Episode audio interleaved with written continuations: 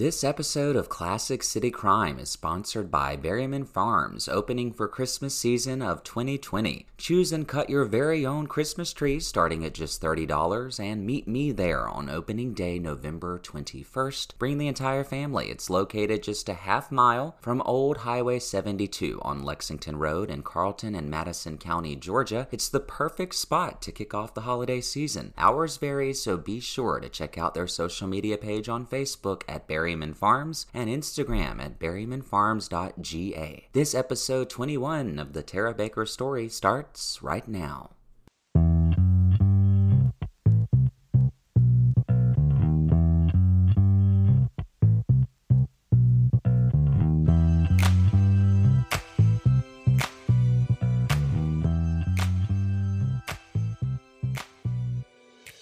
All right, welcome, welcome, welcome back to Classic City Crime. I'm Cameron J, and I hope you're all doing well this week despite everything that's been going on. I've got to say, I was so grateful that you were all so patient in this episode releasing just a little behind our midnight ish schedule. I think we all needed some breathing time, some time to just rest. You know, the last few weeks in our country, and even right here on the podcast have been full of some breathtaking, heart stopping, and yes, anxiety inducing moments. I think I'm not alone when I say that. But you know, here we all are. It is Thursday. We're still breathing, therefore, our work for justice is not over. Our search for the truth for Tara isn't over. We've still got this episode and next week left before we take a longer season break for the holidays, but for right now, I want to get to some of the new information coming in about our search for justice for Tara and her family. You know, I've told you before that hundreds of people, literally all of the time, through Facebook, email, phone calls, reach out and give me names of random men and women who they believe could be involved in Tara's death. Now, some of them get this, are so vague they say, well, I think it was this guy because he was mean to me around this time. Or some are a little more detailed, such as, he told me how Tara died. He told me that he had her laptop. You know who I'm referring to here. So, with all of that, I got to catch up with my dear friend, you know him, Dr. Michael Perrotti, and asked him about why so many people claim to have knowledge on a case when they really don't, and more so, why false confessions or claims of knowledge in a case exist. And what can that mean for investigations like ours? Now, there is a reason I'm asking him all of this, and I'll get to that in just a minute, but first, let's welcome back my friend, forensic psychologist Dr. Michael Perrotti. Yeah, false confession is actually, uh, it's very, very prevalent. And, uh, you know, there's, what I have observed is there's a lot of people, you know, trying to flee countries and you know, they, or passive dependent people on the police get mm-hmm. heavy handed with them. And, you know, they use what is called the Reid technique, mm-hmm. which is, uh, you know, uh, trying to induce guilt, trying to get a confession, all that, you know. And uh, it's it's a dirty area because I was in one case and uh, I got the written transcript, but something wasn't quite right. So I said, uh, I want the video also. And so I looked, I looked at the video. I, I looked at the written transcripts. Have you seen a weapon like this before? Uh, no. Are you sure you haven't? Now, come on. You know, you're not going to sit here and lie to me, are you? Or else, you know, I'm just going to put you in jail. You know? Mm. Well, I may have. And then it, it turned out that he said yes, that the defendant said yes, he did. And so then I went to the video. The initial part of the video, the nonverbal body language, slow, you know, he was standing, he was sitting up erect. No, I've never seen a weapon like that. No, I've never experienced seeing anything like that. Mm-hmm. You know, sitting up straight. Then toward the end of the interview, you could see, uh, you know, that that he was saying, uh, "I may have seen it, then it changed again." So they had they had on the video that he said yes, but on on the on the written transcript, but on the video, He said, Yes, I may have, but he never said a definitive yes. Maybe I did, you know, but I'm not sure. Do you know they put yes, period? Wow. On the written transcript? Wow. So I said, I, I, you know, I got the court to let me operate the remote control. And I showed it to the jury and I said, well, a picture's worth a thousand words. And I played it for the jury and the cop was in the courtroom. I never drive through that town again because if he ever sees me, I don't know what he's going to do to me, you know. and you know, there's different types of false confessions. There's coerced false confessions. There's there's um, coerced compliant. You know, there's uh, different types. There's what I do is I I have you know I have a uh, a test that I give, and I give them a paragraph to uh, memorize. Then I ask them 20 leading questions. And then I say, after they give me the answers, I go, You made mistakes. You made some mistakes. We need to do this again. Then I ask them the questions all over again. And do you know that people who are suggestible, they'll change their answers. hmm. I get them to change their answers. You know, you can compare it with their age group, and you know, then I give a compliance test, which is uh, it's acquiescence to authority. You know that they become jelly in the presence of authority. You know, like I I um, I came in a, a room in a jail to evaluate this guy. I mean, he was anxious before I even opened my mouth. You know, mm-hmm.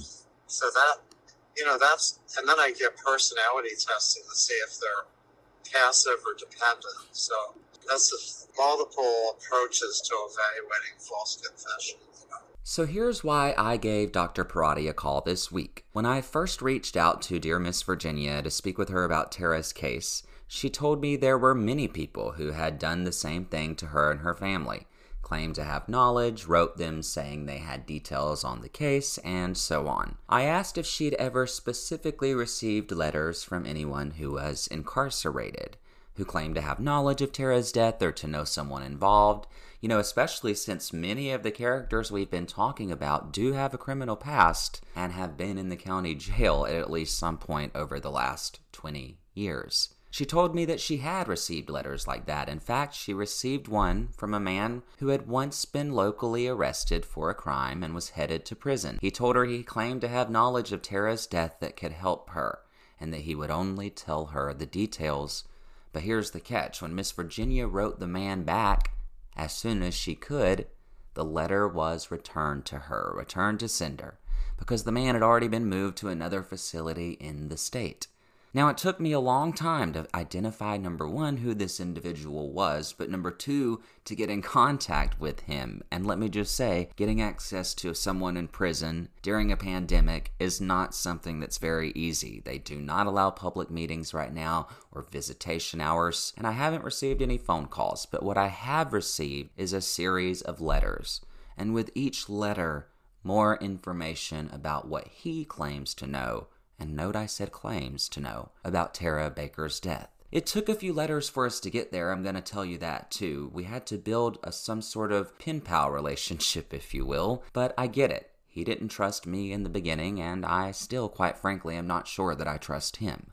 But you know, I am still holding on with full hope that as the letters keep coming, the information will start to make sense. After all, he did try reaching out to Miss Virginia. So, what do the letters say? I'm going to share them with you exclusively right here today.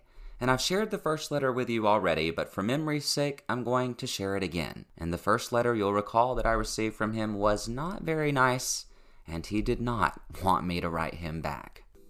1015. Mr. J. I've received both of your correspondence in reference to Tara Baker. To start with, I know who told you I might know something. I had said something to Chris about it, but then decided not to get involved with it. It's none of my business, especially now. I'm in prison and I'm not going to put my life in any type of jeopardy. You must not realize talking to the police could possibly get me hurt, if not killed. I'm sorry, but I, I just can't say anything to anyone, so I can't help you. I'll pray you find someone that could put you on the right path. Please don't contact me anymore about this. You know the officers read mail, and they read something the entire compound will know. I will not put myself in that position. Take care. Anonymous. 1023. Cameron. What's going on? Look, I hate that I had to write that other letter, but I had no choice in the matter. You have to realize I'm in prison. Prison is a dangerous place, especially if people think you're a snitch. I'm going to give you a little hint, and that will be it if you'll continue your search and guarantee me that my name will never be mentioned. I'll let you know, and then I'll put you and only you on the path that can bring closure. Signed, Anonymous. 11 2. Hey, I hope you're doing well. Hope the bakers are good. I want to say this what I tell you cannot go anywhere with my name attached to it. You know why. I personally think that if Clarke County would have done their job, it would have been over by now. I was working for a man doing heating and air work in 2001. He's deceased now. On the day this happened, we started out at Barrington Condos on Lexington Road. We left there and headed back to Athens. He turned right onto Cooper Road, and he had forgotten his gauges, so he turned around on Fawn Drive to go down and turn around. Well, this individual was coming out of the apartment in a real big hurry. That's why it drew our attention. Later that day, my boss called me and told me about the fire and the murder, or at least he said someone had died in the fire. At that time, he had no idea it was a murder. A couple of days later, I seen this individual again at the McDonald's on Gaines School. He was inside eating, and oh, by the way, a blue and gray Chevy pickup truck was parked on the side of the road that day when it happened. The guy that came out was headed toward that truck. Anyway, about two months after that, I was at the Eastside Bar and Grill shooting pool, and Buddy walked in and sat at the bar. Then he came over and started talking and shooting pool. Well, I would see him a couple of times a month. I never told him I had seen him a couple of days earlier on Fawn Drive. Lo and behold, he ended up in the county jail about a week after I did when I caught this charge. He got out on bond. About a year later, I had seen his name in the blotter. He had gotten a burglary charge. He was in the county again this time, right in the same pod. We got to be good friends and talking. One day, he started talking about Tara and what had happened. I don't know if you know, but something was missing out of her place. Look, that's all I can say for now, so take care. Signed, Anonymous.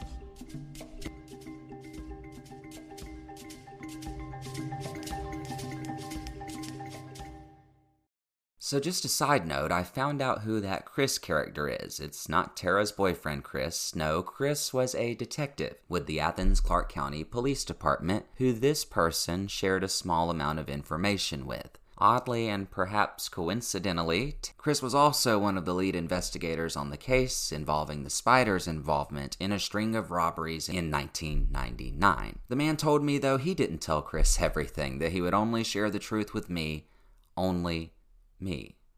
I don't know why, but I hope he lives up to his word. But in true Cameron J fashion, I did not just let it be. Of course, I wrote him back again. But I did change the tune of my approach, letting him know number one, I'm not police. In fact, I don't think they're very fond of me. And I was not after him to use his name, that I simply wanted to help the Baker family, and I knew that at one point he had tried to do the same. And his tune did change in the following letters. Here's what he said.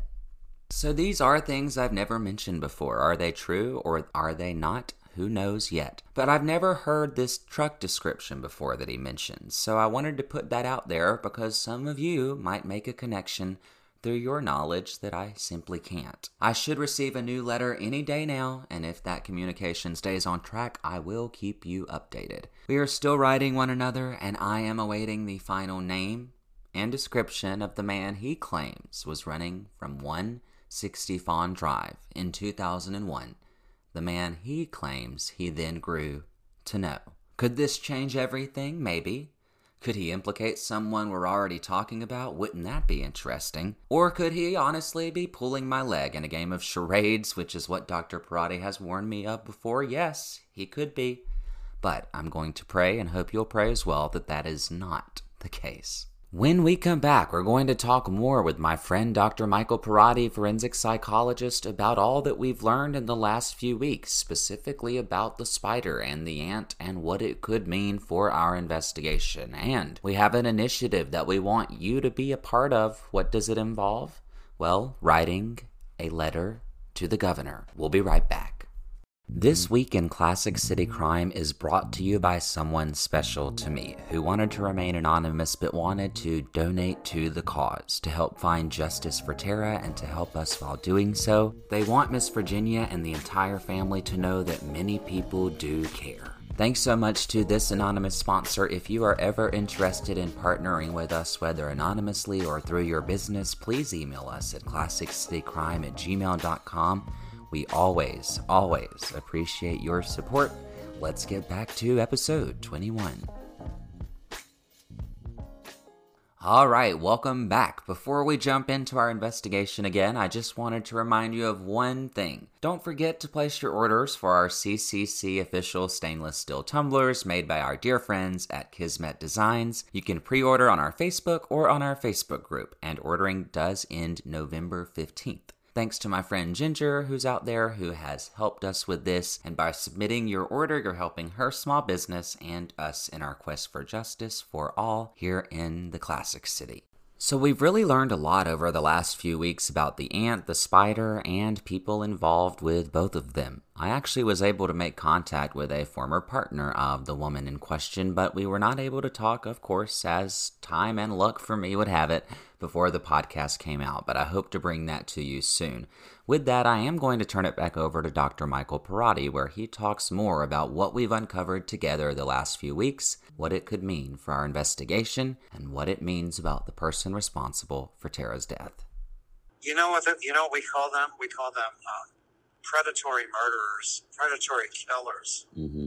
as opposed to affective killers. Affective killers it's uh, all emotion and you know rage and you know uh, impulsivity. Mm-hmm. Predatory killers are, you know, they're they do horrible things, but they do planning, premeditation, kind of like your case, mm-hmm. like with a fire the stove. Because uh, I've had people who they've, I mean, they've wiped out six, ten people, you know, fifteen people, and they've gone up to the scene and they've scan, they scan the scene, and then they saw different kinds of people, and they just eliminated them. So some of these people are very psychotic. Some of these people are, you know, they're on, they have substance abuse, but they are um, capable of planning like your person. Mm. So, so you can say this about your case as a matter of fact, uh, I did a, a neuropsychologist in LA invited me to do a chapter on neurodevelopmental aspects of violence. And so I did I did a chapter, I'm finishing it. And in the chapter I talk about uh, predatory uh, predatory killers versus affected. That's what you have, you know. And by predatory, that does that necessarily mean that they're looking for someone to hurt, or does it mean that they are, you know, if they have the opportunity and they need to hurt someone, they will? What do you? What does that really mean, predatory killer? Well, it means it means that their their actions are planned. They're laid out, just like this guy with a fire that he sent. Those are planned actions. So they're like predatories like the word predator, you know. Are you familiar with um, the Golden State Killer story in California? Yes, yes, sir. Yeah, so he killed about 20, 30 people. And he was a he was a former police officer. And uh, he would do gruesome, gruesome homicides, you know, just decimating people and all. But he would tie people up. He would put the husband in one room, the wife in another room, So there was a lot of planning. You know who else is an example of that? Who's that? Another person who's an example of that is Charles Manson. Sharon Tate, who was pregnant, he wanted her killed, not because she did anything to him, but because she represented Hollywood, but he had some beef with some people in Hollywood. So, therefore, he has these girls that he has under his control that go in the house and, you know, cut her up like a piece of liver while she's pregnant. So let's just say that this, hypothetically, that this is some random act and a person comes in Tara's home um, to break in and she startles them, sees them, and they attack her. Could you see that as a possibility or? Uh, it could be, yeah, it could be random, you know. I mean, very well could be. You know, although there's the other question why was it her? Why were there no obvious signs of forced entry? Here's the thing, okay? If this was a random act of violence, this person goes in there and just uh, destroys her, they're going to do it to someone else. So that's what doesn't make sense. Mm-hmm. Generally, these people, they repeat violent acts with other people. This woman that this woman that sets the other arson beats the man up at the arson, tries to stab someone recently and hits a man in the head, and has a connection to Tara's case in the sense that she committed a similar arson, not necessarily um, Yeah. violence. Does that pique your interest? Yeah, it does. It does. I work in that area. Generally, you have situational versus non situational homicides. hmm You have uh, intimate partner violence versus non intimate partner violence. Uh, and uh, these people generally. They don't. They don't commit a crime like Tara, and then they never do anything like that again. They go out there and they do it again. That's what's so strange about the case. But they might be, you know, who knows? They might have went to Mississippi and mm-hmm. did it to someone in Mississippi. Because a lot of those people are nomads, you know? the with the repeat offending, say you know, like with Tara's case, stab, beat, strangle, murder, arson.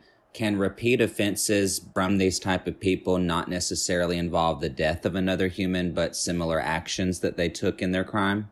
For example, the repeat offense might not be murdering someone, but might be stabbing a person or and them not dying, or the repeat oh, offense of might be course. or the repeat offense might be the arson and not killing someone. Of course, of course, yeah. Because, see, you're talking about class of offenders. It's called lethal violence.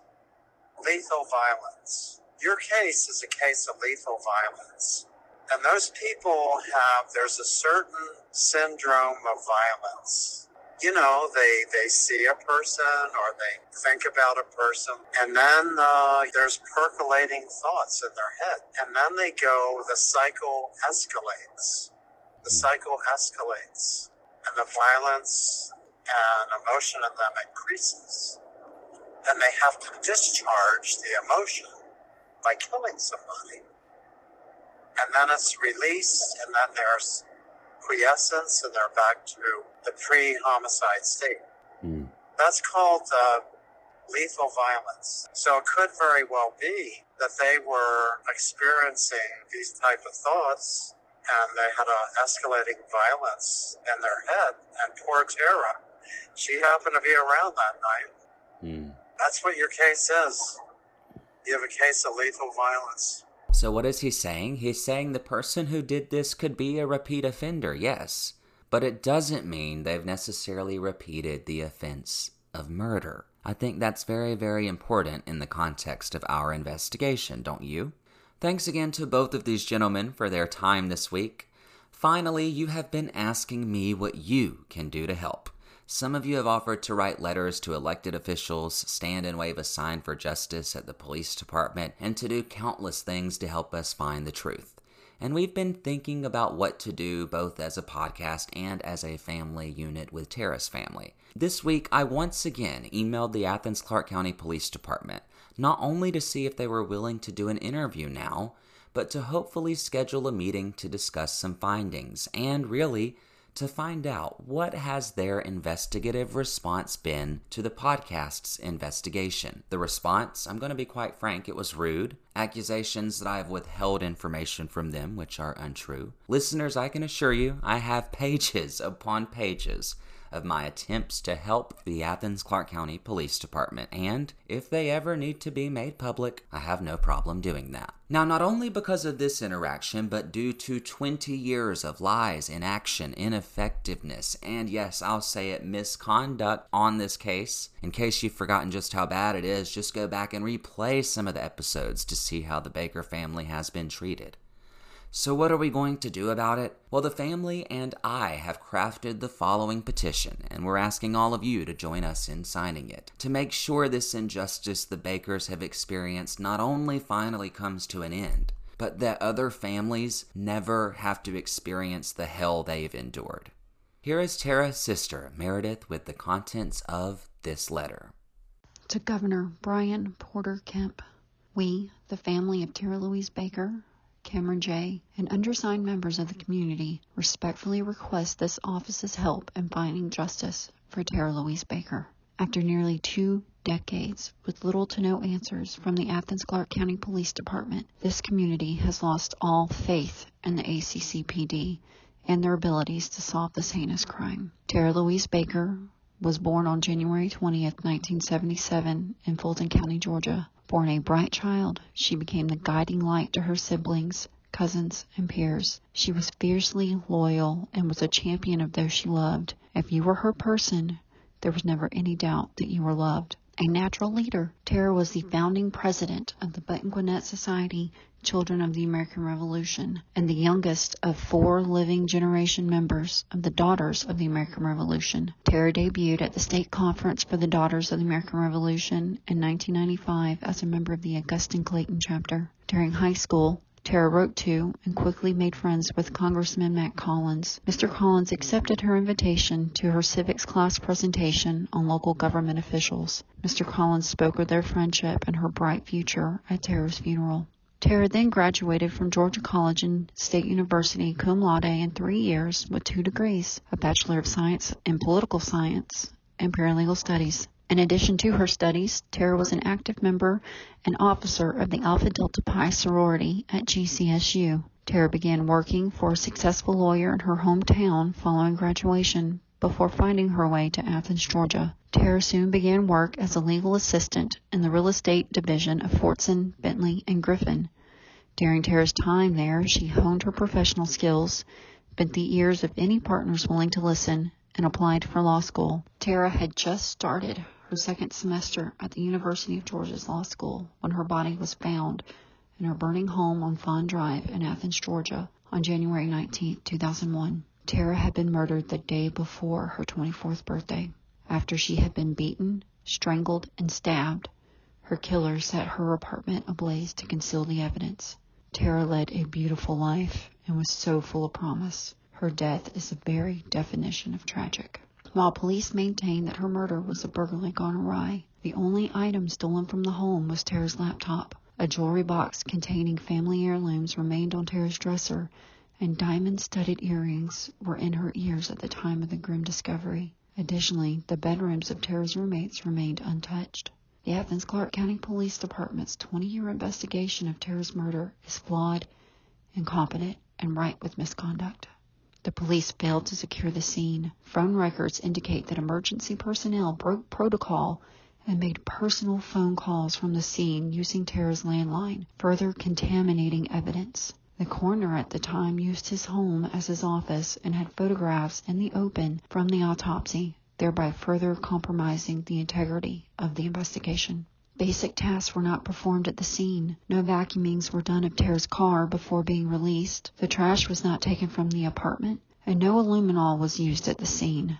The police made the initial statement when meeting with the family on January 19, 2001, that there were significant samples of DNA under Tara's fingernails that had been clipped and collected, a statement heard by four family members that the police later denied ever being made. It was later learned that a detective on loan from the University of Georgia's campus police department sought out and informed Tara's classmates of exact details of Tara's death in a concerted effort to obtain information and essentially frame a fellow classmate for the murder. Information that had not been released to the family was given to these law students in this scheme. The police withheld the theft of the laptop for over a year, a detail that, had it been made public, could have easily tracked down, apprehended, and led to the conviction of the killer. The police withheld the death certificate for over 10 years from the family and the true cause of death. The police withheld the autopsy report from the family for 19 years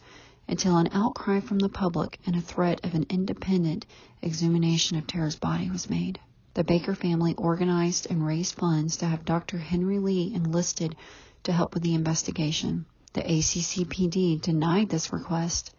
Instead, the investigators presented Dr. Lee with a single notebook during a convention that could not have possibly given Dr. Lee an in camera review of the evidence given the voluminous case file.